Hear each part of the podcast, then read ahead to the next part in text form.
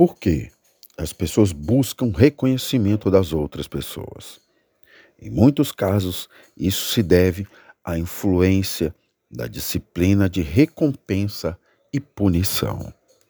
Uma ligação, uma mensagem, um olhar, um sorriso, um beijo. Não programe a sua vida, pois as melhores coisas acontecem naturalmente. A beleza da vida não está nas grandes conquistas, mas na intensidade dos pequenos momentos. A vida é uma prova difícil e não adianta querer copiar as respostas da vida dos outros, porque as perguntas são diferentes.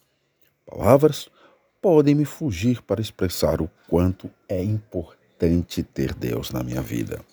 Andar com fé é sempre saber que cada dia é um recomeço, é saber que temos asas invisíveis e fazer pedido para as estrelas, voltando os olhos para o céu. Na verdade, você está pedindo para Deus. Tudo passa. Tenha calma.